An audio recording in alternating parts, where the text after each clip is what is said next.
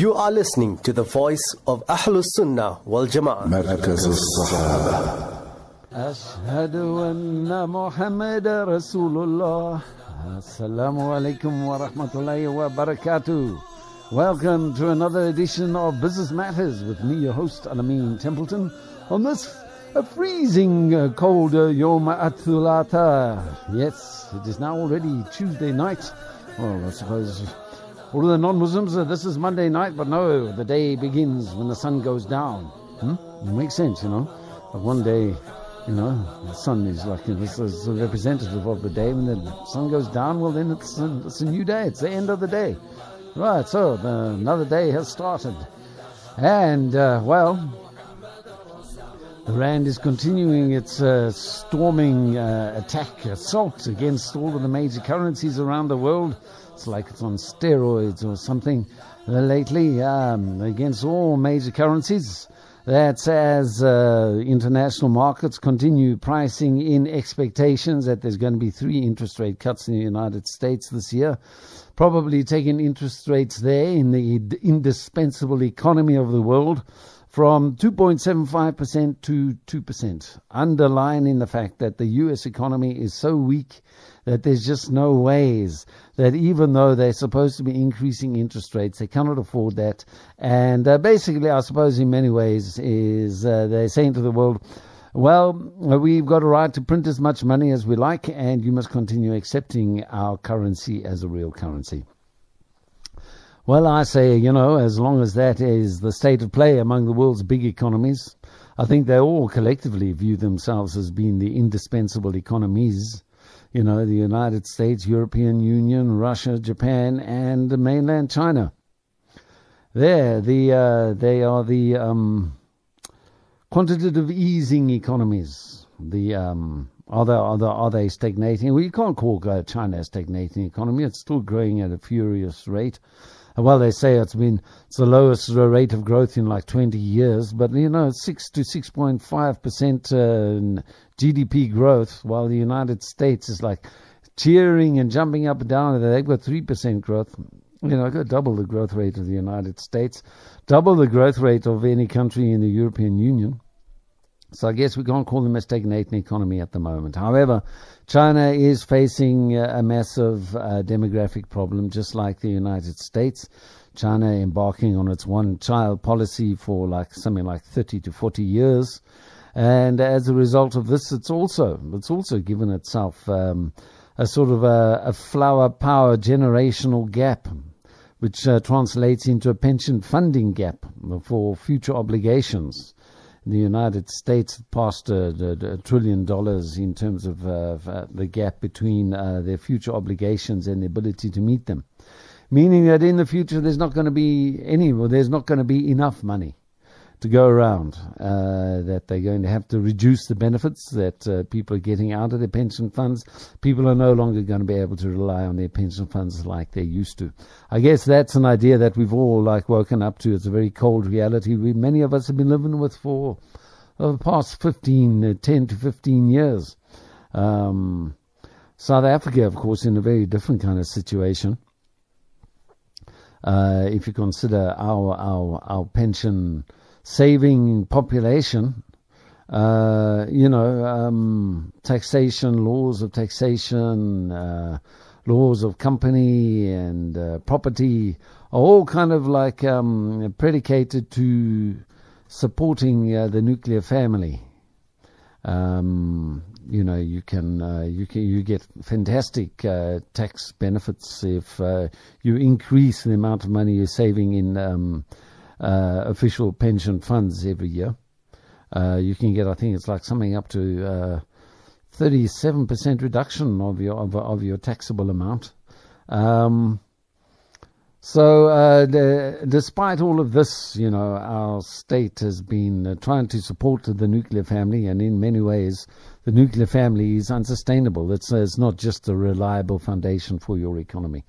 Uh, but China, just like the United States, uh, United States, well, they invented the pool and had the flower power generation in the 1960s. From then onward, people started uh, engaging in what they like to call responsible breeding. You know, only having one child.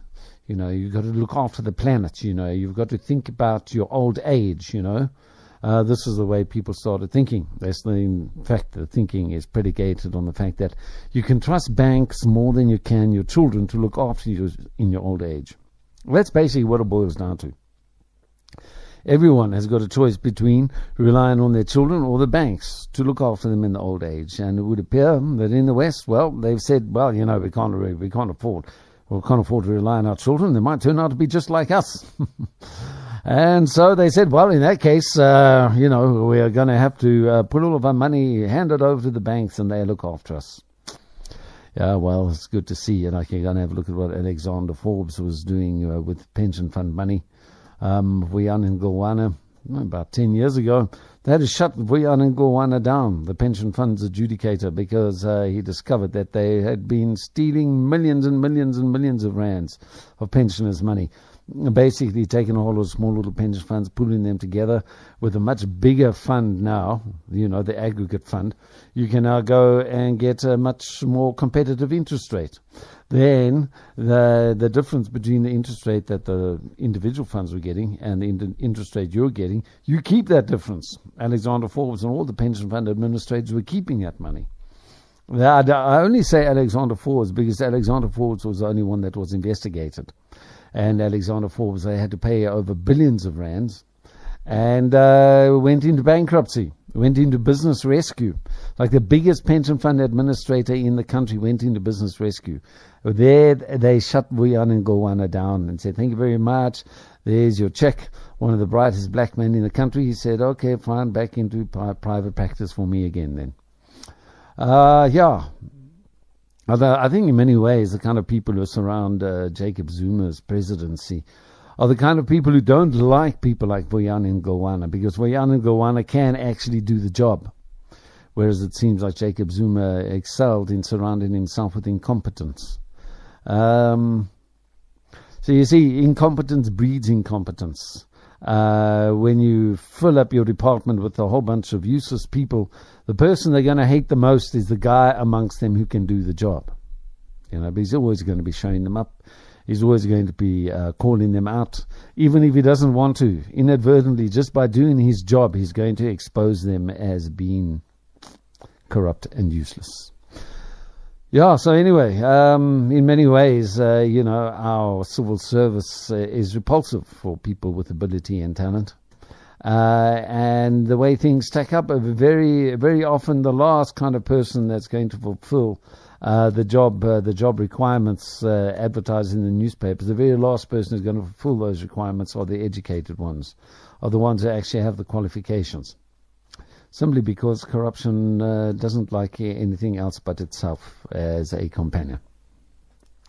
So, anyway, on the JSE today, uh, we see that we are in green territory once again, up nearly half a percentage point, uh, up 0.045% uh, on the day, 57,537.23. Uh, the, all the uh, that's the all share index. Uh, the top 40 on 40, 51,447.25. It's exactly half uh, half percent up, half percentage point up, and uh, yes, the the rand is trading 13.92 to the dollar, 17.42 to the pound, and 15.68 to the euro. Whereas gold is trading $1,412.45 a fine ounce. Gold keeping its uh, keeping its uh, levels above a thousand four hundred. Uh, for me, indicates well, like you know, if you consider that like sort of uh, five, four, five weeks ago, we we're in a thousand two hundred and eighty. Now we're in a thousand four hundred and twelve.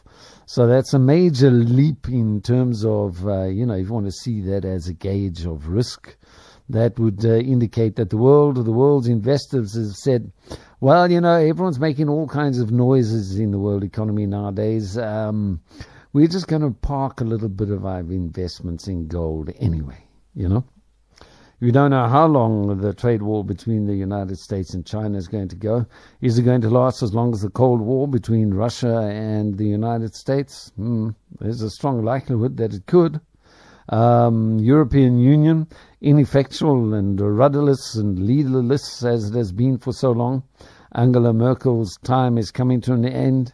And, uh, you know, you've got these suave, kind of uh, good looking, smooth shaven guys who keep on popping up with, uh, you know, um, um, a mentored MP kind of smile for the world. And, um, they, they don't seem to have much else besides that to offer, other than uh, good looks and uh, you know, kind of like a poster boy appeal. Uh, the leaders of Russia don't appear, I mean, of the European Union, uh, don't appear to have much direction. Uh, they put together a deal that solved the Iranian nuclear crisis, and America comes along and says, "Oh, we're throwing it out," you know. Now, when it comes to salvaging that deal or standing up for it or standing by it as they watch uh, potential nuclear conflagrations starting to happen at the bottom of their garden, um, no one stepping up to the plate is either say we need to go one way or the other. Either we're going to have to go full ball behind the United States or we're going to have to go full ball behind the nuclear deal. But we can't just sit here dithering uh, and it would appear that dithering is the, the, the, the, first, the number one option for Europe's politicians. Um, Iran is calling out saying, yeah, you have to stand by your, your commitments. And the European Union saying, mm. that's all it's saying. It's just saying, mm. it's not saying anything else. It's kind of like, well, you know, we're trying to find an alternative um, trade um, trading platform that we can we can sell things on, and uh, we hope it's going to work. Uh, they don't say if it doesn't going to work, well then we're, you know, Europe isn't standing up. There's no unified voice. And of course, the corporations, without any kind of like political clout behind them, are not going to stand up against the United States sanctions. No, no, no, no board member or chief executive is going to argue that it, well, in the interest of fiduciary duty, we're going to risk American sanctions and sell Iranian oil. No one's going to do that. No one's going to do. You'll be taken to court. Your shareholders will take you to court, and they'll prove that it's not in the fiduciary interest of the corporation to sell Iranian oil. That is uh, where we stand at the moment. So uh, yeah, um, uh, biggest winners on the JSE today. I saw it was also the biggest winner on Friday. Hmm. Maybe I should actually start having a look at, at manganese um, assets then. Uh, Transcap is the second biggest winner today. Uh, African Rainbow Minerals, Kumba, Kumba Iron Ore, and MTN. So there's uh, three um, three miners uh, in the top five top five losers. Aspen, oh boy, really, it's uh, its debt woes continue dogging it, and uh, it looks as though it's having a really hard time uh, finding assets that are sellable and winnable in terms of digging itself out of its debt hole. Vivo again, that's the uh, retailer of Shell service stations in the rest of Africa, excluding South Africa. Uh, also a big loser, the fourth biggest loser, Tsogo Sun, a former um, the Southern Sun Hotels. Uh, they now they they now the hotel division.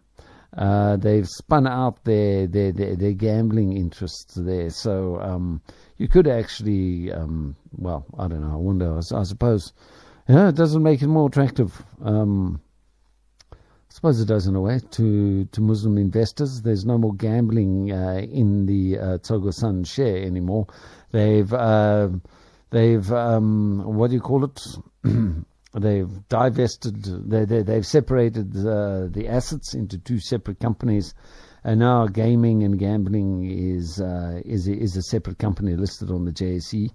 Uh, Barloworld, the uh, retailer of yellow equipment for the manu- for the construction sector, another big loser. Uh, yeah, well, construction sector woes continue uh, in South Africa. Uh, not much sign of any big public uh, infrastructure developments, and uh, so everyone is sitting on their hands. You know, um, it's like uh, that World Cup corruption has come back and has bitten everyone. The government doesn't want to get involved with construction companies, and the construction companies are not getting any um, are not getting any big uh, contracts, and that's a that that is always a big problem. Uh, Pepkor uh, is the fifth biggest loser on the JSE today. Right then, now then, uh, in in wider news, Well, as we say, uh, the United States going into interest uh, interest rate cutting mode, dovish mode, as they say, uh, means uh, that yeah, the outlook uh, has improved significantly for emerging markets. Um, money continues to flow into emerging markets, mainly because they're chasing yield.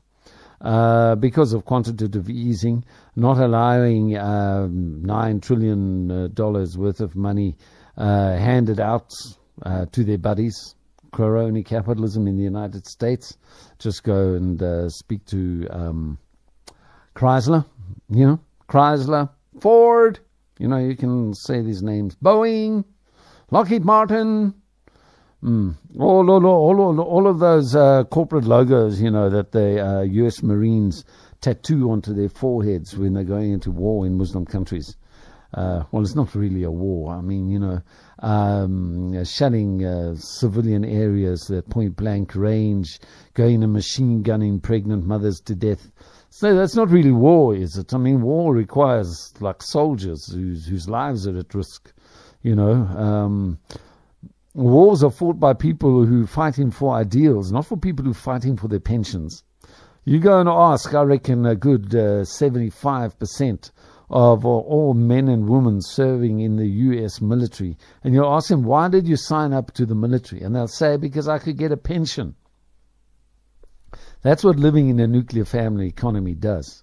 You know, when you're looking at being look, looked after in your old age by the banks rather than your children. You start asking yourself, well, then why should I have children in the first place? And of course, that, that, that is something, that is in actual fact a question that uh, millennials are asking themselves. Uh, Generation Zers are asking themselves, Generation Zombie. You know, uh, people are saying that um, after Generation X, you had the yuppies, then you had Generation X. Generation X started having millennials, and then millennials started having snowflakes, and then snowflakes started having Generation Z, like it's the last generation. The question on every every generation zombie's lips is, does the future really exist? Hmm. You know, uh, there is there, there there is no um, event horizon for them.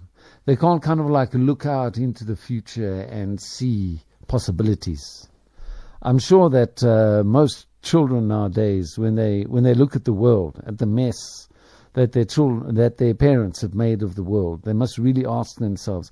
You know, they keep on saying that we the future, but I don't think there's a future. Huh? Do you think there's really a future? Do you think the future exists? Mm, I don't know. Yeah, I mean, this is the state of the world. Um, their parents are busily uh, trying to save up for their pensions. They're not they're not working for to make the world a better place for their children, for their grandchildren. They're not thinking of them to themselves. I wonder what kind of world my grandchildren are going to live in.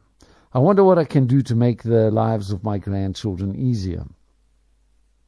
They're thinking, how am I going to be able to get through to the end of the month? I've already spent the entire paycheck, and now we need milk and bread. That's what most people are thinking when they're thinking about family planning. Hmm? They're thinking, how am I going to get through till the end of the month? That is Western family planning for you. Hmm?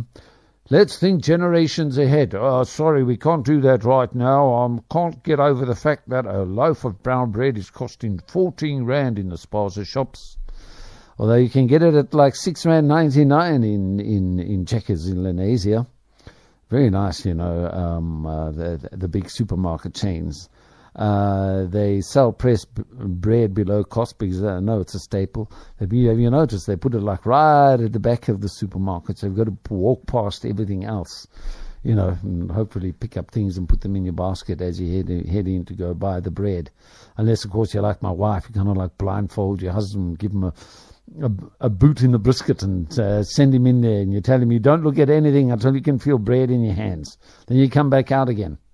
I'll be, I'll be waiting. She goes and stands in the queue so that you've already got a spot by the time you get back. Mm. Okay, right. So anyway, coming up in the show, uh, taxman goes over state capture millions at last. Hurricanes in the Gulf. Is it a storm in the keeper, teacup for oil prices? Footgear to take over Edgar's active stores. Oh boy, at least some good news on the Edgar's front. Tongaat chief executive is actually up to his neck in Tongaat's dwindling shares. You know, if there's ever a, a sign that the well, the chief executive wasn't fiddling the books, you know, when when suddenly a great big scam is uncovered, and uh, you find your your your chief executive. Uh, uh, the the company's shares like fall through the floor, and the chief executive kind of like pipes up three months later that, well, in actual fact, I've still got like 15 million of of the shares in the company, and well, that's the way it is with the, the Tongaat chief executive. Gwede has gone and put nuclear on the map. We have a look at our at our energy mix and our mining mix in in uh, under under Gwede Mantashe. Uh, Nedbank says, listen, if you want to fix Eskom, give it the cash now. Don't draw out this long, drawn out process of now we're going to, we're first going to have to divide it up in three, and then uh, we're going to have to call for submissions in terms of uh, giving other bondholders alongside the Public Investment Corporation an opportunity to swap their bonds for for shares. Everyone must be given an equal opportunity to do so, and you know we don't want any bias. And um, and then only once, like we've gone through the whole political, excruciatingly painful process of breaking up Eskom operationally into three different divisions. It's not breaking it up into three separate companies, just three separate divisions. It's an operational split it's not a corporate split. It's not an ownership split. Uh, but if you go and have a look at the Enronization of the world's economies uh, ever since 2000, um, uh, you'll find they've got exactly the same thing going on in Bangladesh. Exactly the same kind of thing going on in Pakistan. Exactly the same kind of thing going on in India. And if you go and look at many other economies around the world, you'll find the Enronization of those economies is also very well developed. You know, a, an economy has been Enronized if they start, start talking about things like, yeah, you know, the electricity grid and uh, we need we, we, we need to start doing load shedding or um, we need to start closing our plants for um, for uh, what do you call it? Oh dear. You know, when words just slip out of your head, you turn 50 and suddenly like they start leaking out of your ear when you go to sleep at night. Um, yeah, the um, for maintenance, closing down plants for maintenance and so on. You see those kinds of things, then you must know. Ah, you know where they when you see them say no, no, we need to div- we need to start dividing our um, our energy company into transmission, generation, and distribution. As soon as you see those kinds of things, you must know it's Enronization is taking place. And uh, the politicians are starting to make money out of selling the silverware.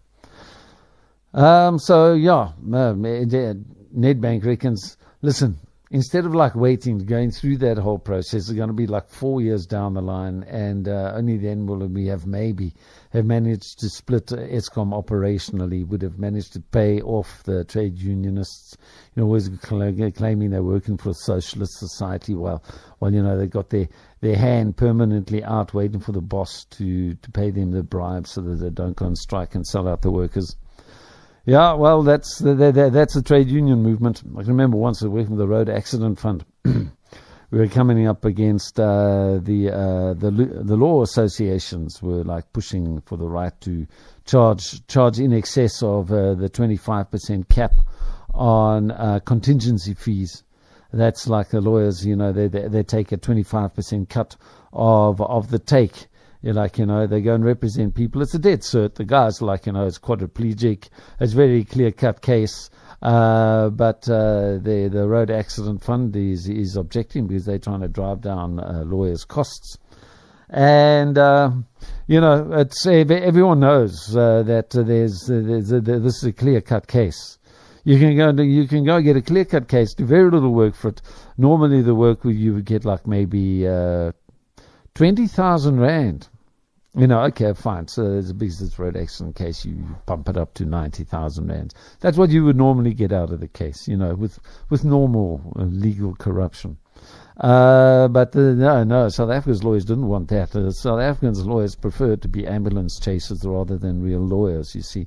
And the overwhelming majority of of lawyers just like turned into ambulance chasers and like vultures for their clients.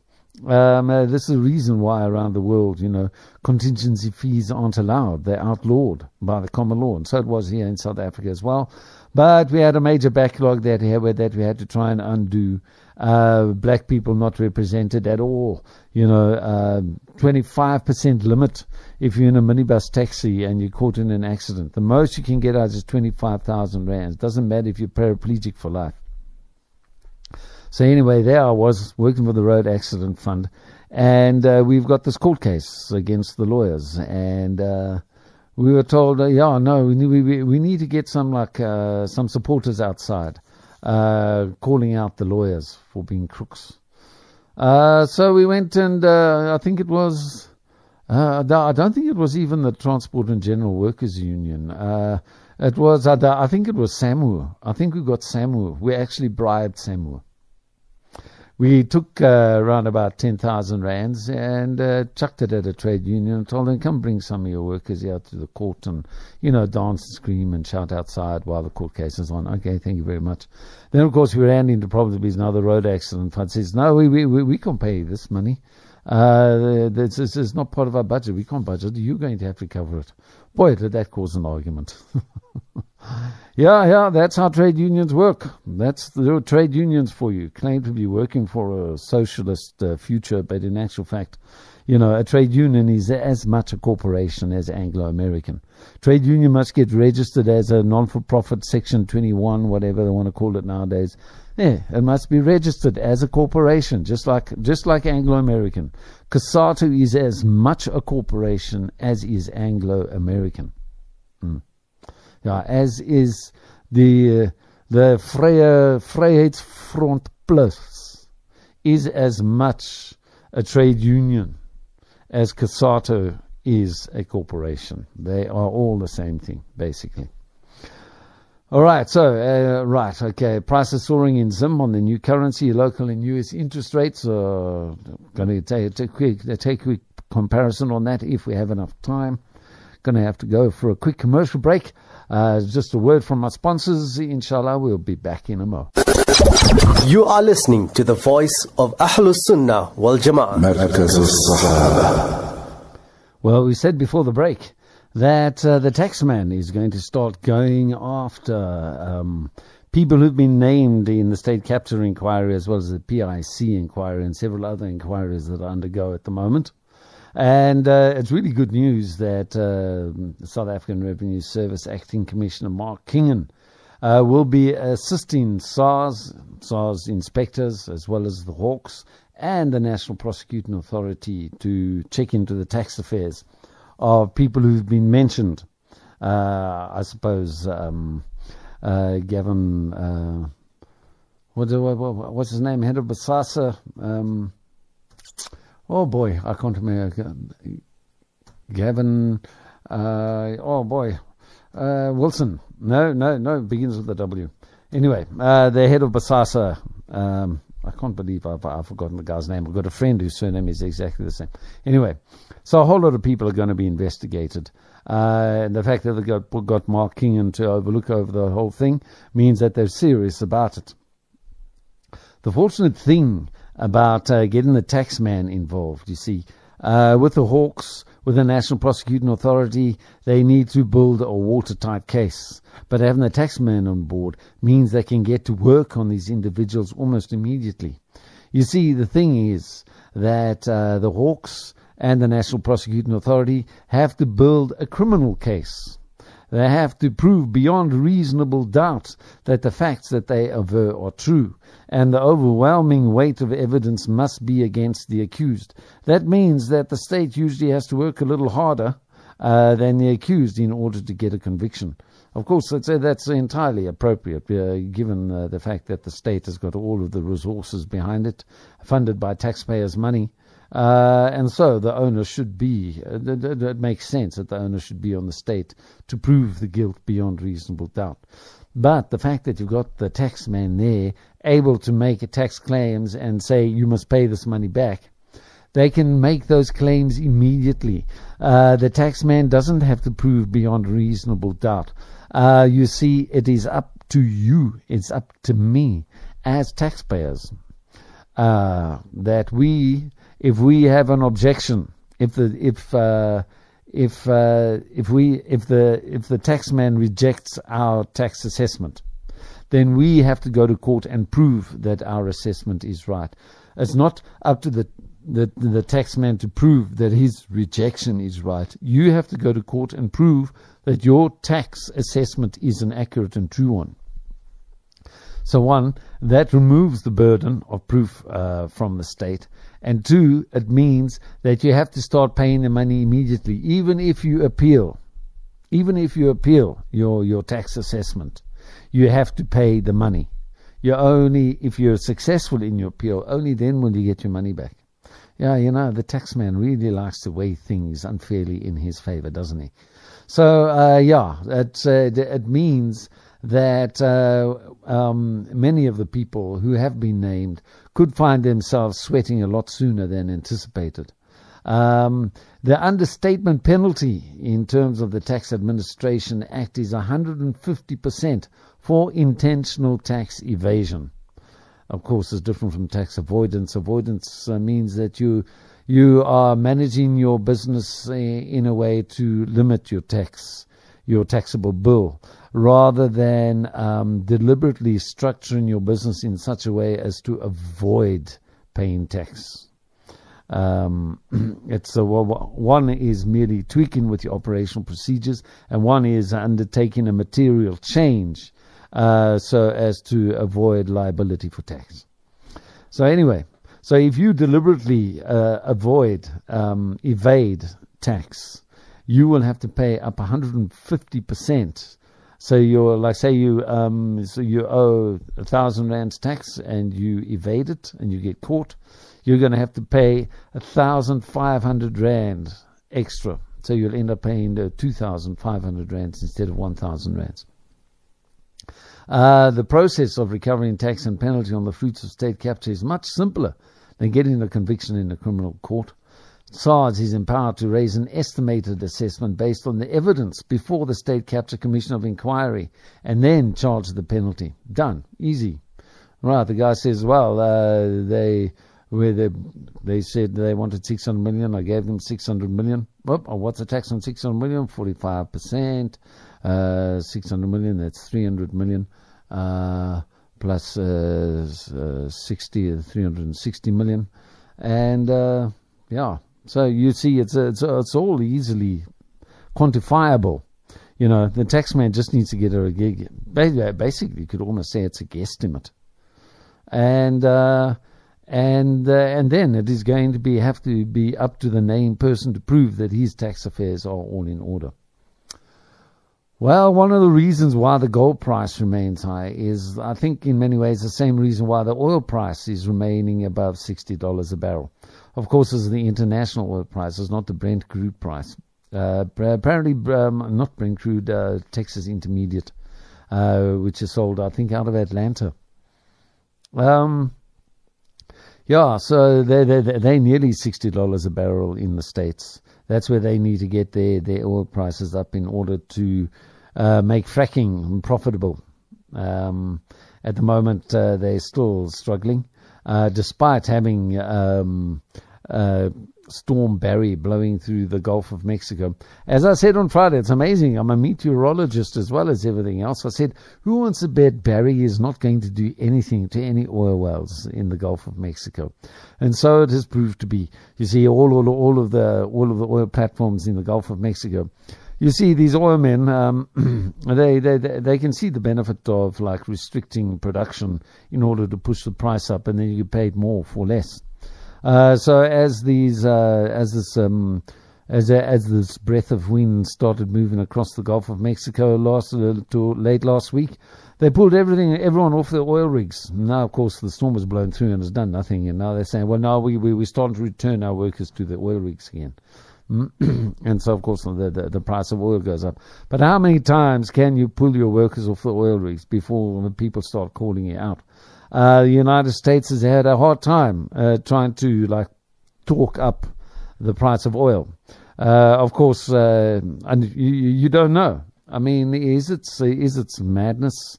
Is the madness uh, of King Don uh, a result of a need to push up oil prices in terms of meddling with Iran? Or does he genuinely see Iran as a threat? I can't see how he can he can genuinely see Iran as a threat. He's got Iran surrounded with U.S. bases. Iran has got uh, is now enriching uranium above four percent. Now, you know, to get it up to weapons grade, you have to enrich uranium up to around about 95%. So you see where Iran right now, you know, when it is saying that, well, we are going to increase our enrichment of uranium above uh, the restricted levels.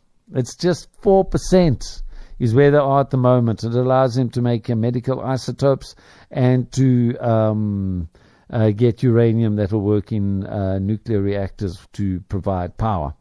However, the difference between um, um, energy uranium and weaponized uranium is like night and day. There's no ways. Britain is now starting to say that, oh, well, now uh, Iran is about a year from away from making an atomic bomb. Lot of rubbish. That's James Hunt, the, the foreign secretary, or whatever it is they call themselves, the foreign minister of the United Kingdom. He says Iran is about a year away from making an atomic bomb. Like, haven't you had enough of that? Tony Blair, Tony Blair, Tony Blair, Tony Blair. Of course, Tony Blair is still a free man. Um, and these people say that they've got rule of law in their countries. Hmm? They say they've got rule of law in their countries, and Tony Blair is still a free man. Hmm. Judicial oversight. Have you ever heard of that, United Kingdom? Anyway, so now the United Kingdom is, of course, chewing on the ankle of Iran while the United States is trying to grab it by the collar. Uh, well, actually, not like making as though it's like reaching a hand for it, but never actually does like reach a hand. The United States very scared of Iran. It's it's it's it's quite it's quite really intriguing to watch, isn't it? Um, but the fact that oil remains high uh, means that markets and the fact that gold remains high means that markets actually really do see a lot of serious risks as, as stalking values all over the world, stalking profitability and uh, the business environment. Uh, the UK and its allies say they're considering beefing up their military, military presence in the Persian Gulf to deal with the threat to shipping posed by Iran. Hmm. Like, you know, uh, the United Kingdom has gone and um, captured an Iranian tanker. I mean, it sounds to me like the United Kingdom is a bit bigger threat to uh, oil tanker shipping than Iran is. Iran hasn't seized a tanker yet. Um, Egypt has seized a tanker going through the Suez Canal. Mm, that's really interesting. It's a major turnaround by Sisi. Sisi has been uh, trying to avoid like antagonizing Iran. Apparently, the, the Muslim Brotherhood also has strong uh, Shia roots. Um, I, I, can't really speak about that, but uh, if it does, that may be one of the reasons why Al Sisi has held off from antagonizing Iran.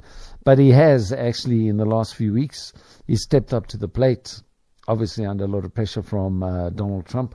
And uh, they seized an oil tanker uh, not last week, the week before on Friday, as it was moving through the Suez Canal.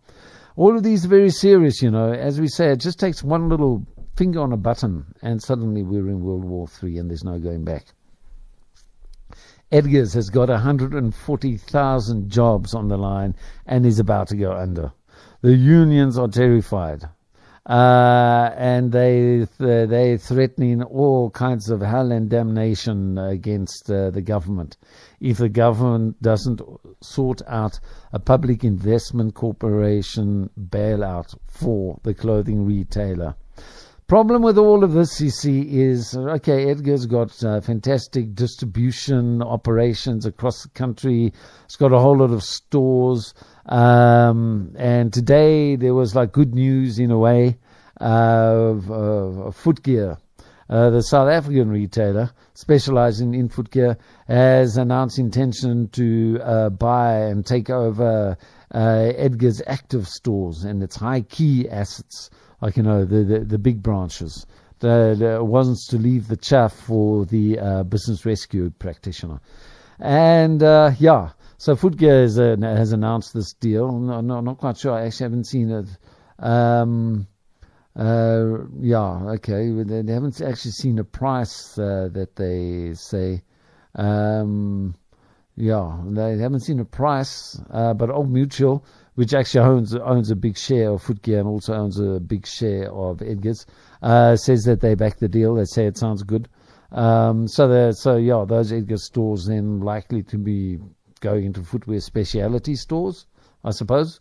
Or it could be that uh, maybe Footgear will say, well, you know, um, we do have a clothing presence. Why get rid of it?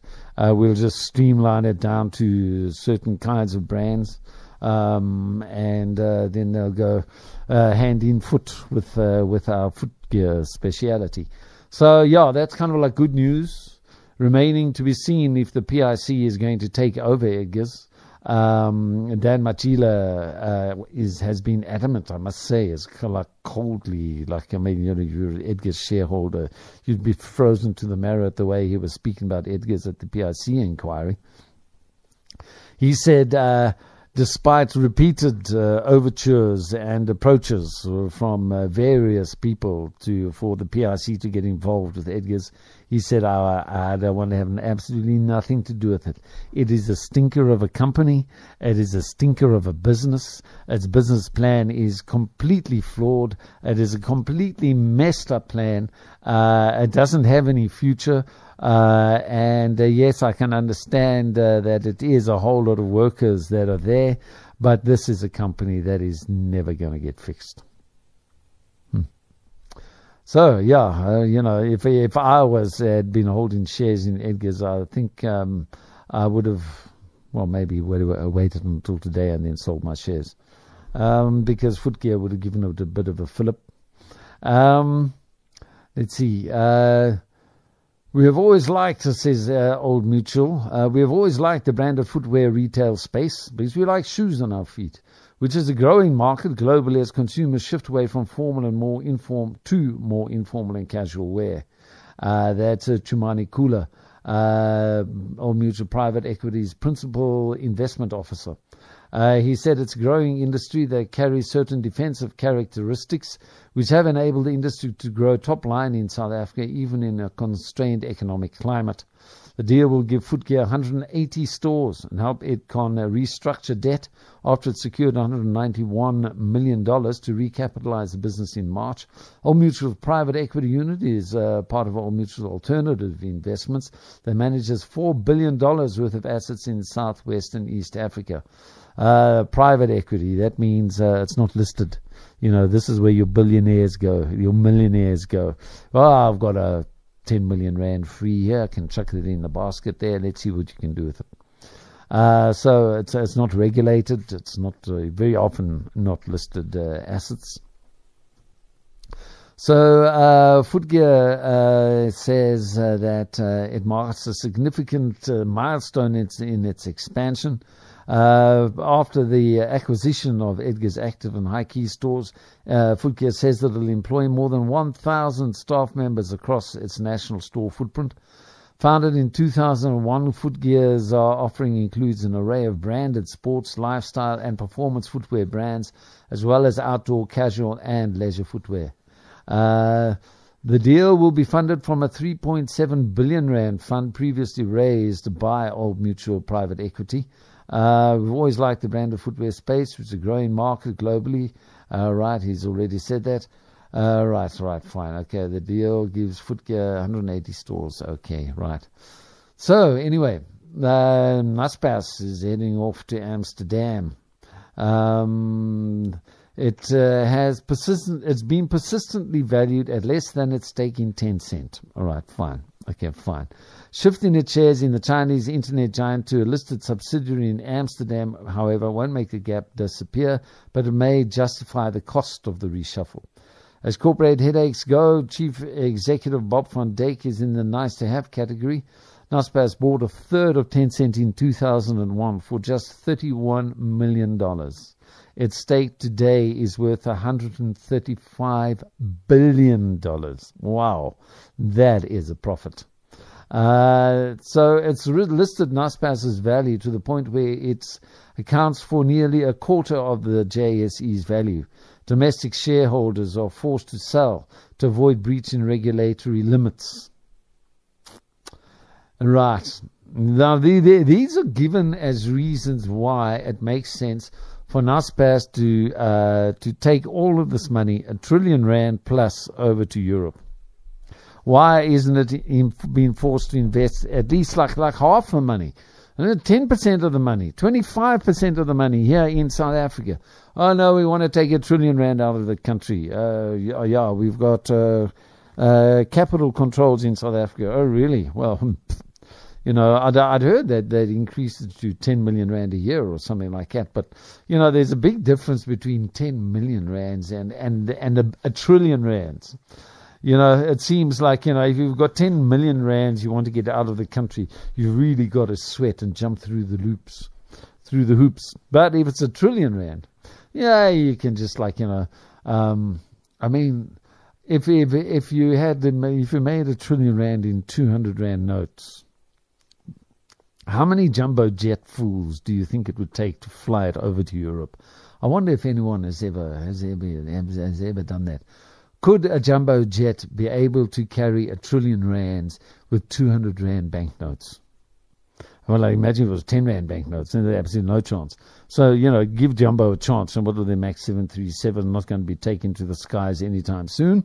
They've said uh, 2020, it won't even be in the skies, they're saying. So, uh, yeah, okay.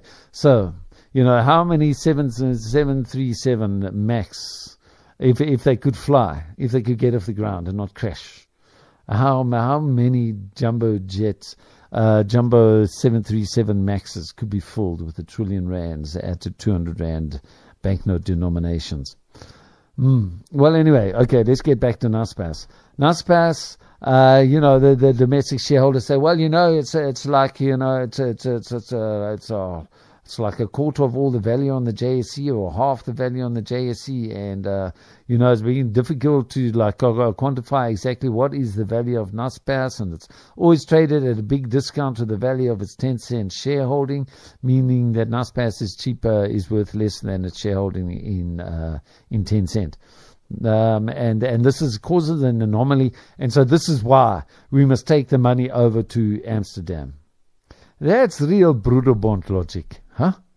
That's like such nonsense logic. I mean, I, I don't see any connections between uh, it is skewing valuations on the JSE from there to okay, we must take the money to to Holland. Where is uh, uh, the, the, the causal the causal relationship between uh, these two points? I'm afraid that there is most definitely no straight line that I can see joining these two points. If there is a line uh, joining it, then it's uh, it's a line of bull. You know, it's a line of bull that kind of like wanders off my table, dawdles out of the door of the studio. It disappears into the inky blackness that is the night outside because the Izinyoga have gone and shorted the wires again here. Um, just a quick update on that. Well, I've spoken to you about our electricity problems here, an extension one Lenasia. Well, you know, uh, we were told uh, that uh, initially that the the um, the metro actually didn't have the money available. It's going to cost two million rands to put these cables underground. It's the only way to protect them from the Izinyoga. Now, what is happening is apparently the money's been found. Just goes to show, you know, do a little bit of um, coordination with your local radio stations get a bit of local media involved, phone up a few politicians, and, and make noise, complain. Don't shut up about it. Get together as a community, work together, and something will happen. Alhamdulillah.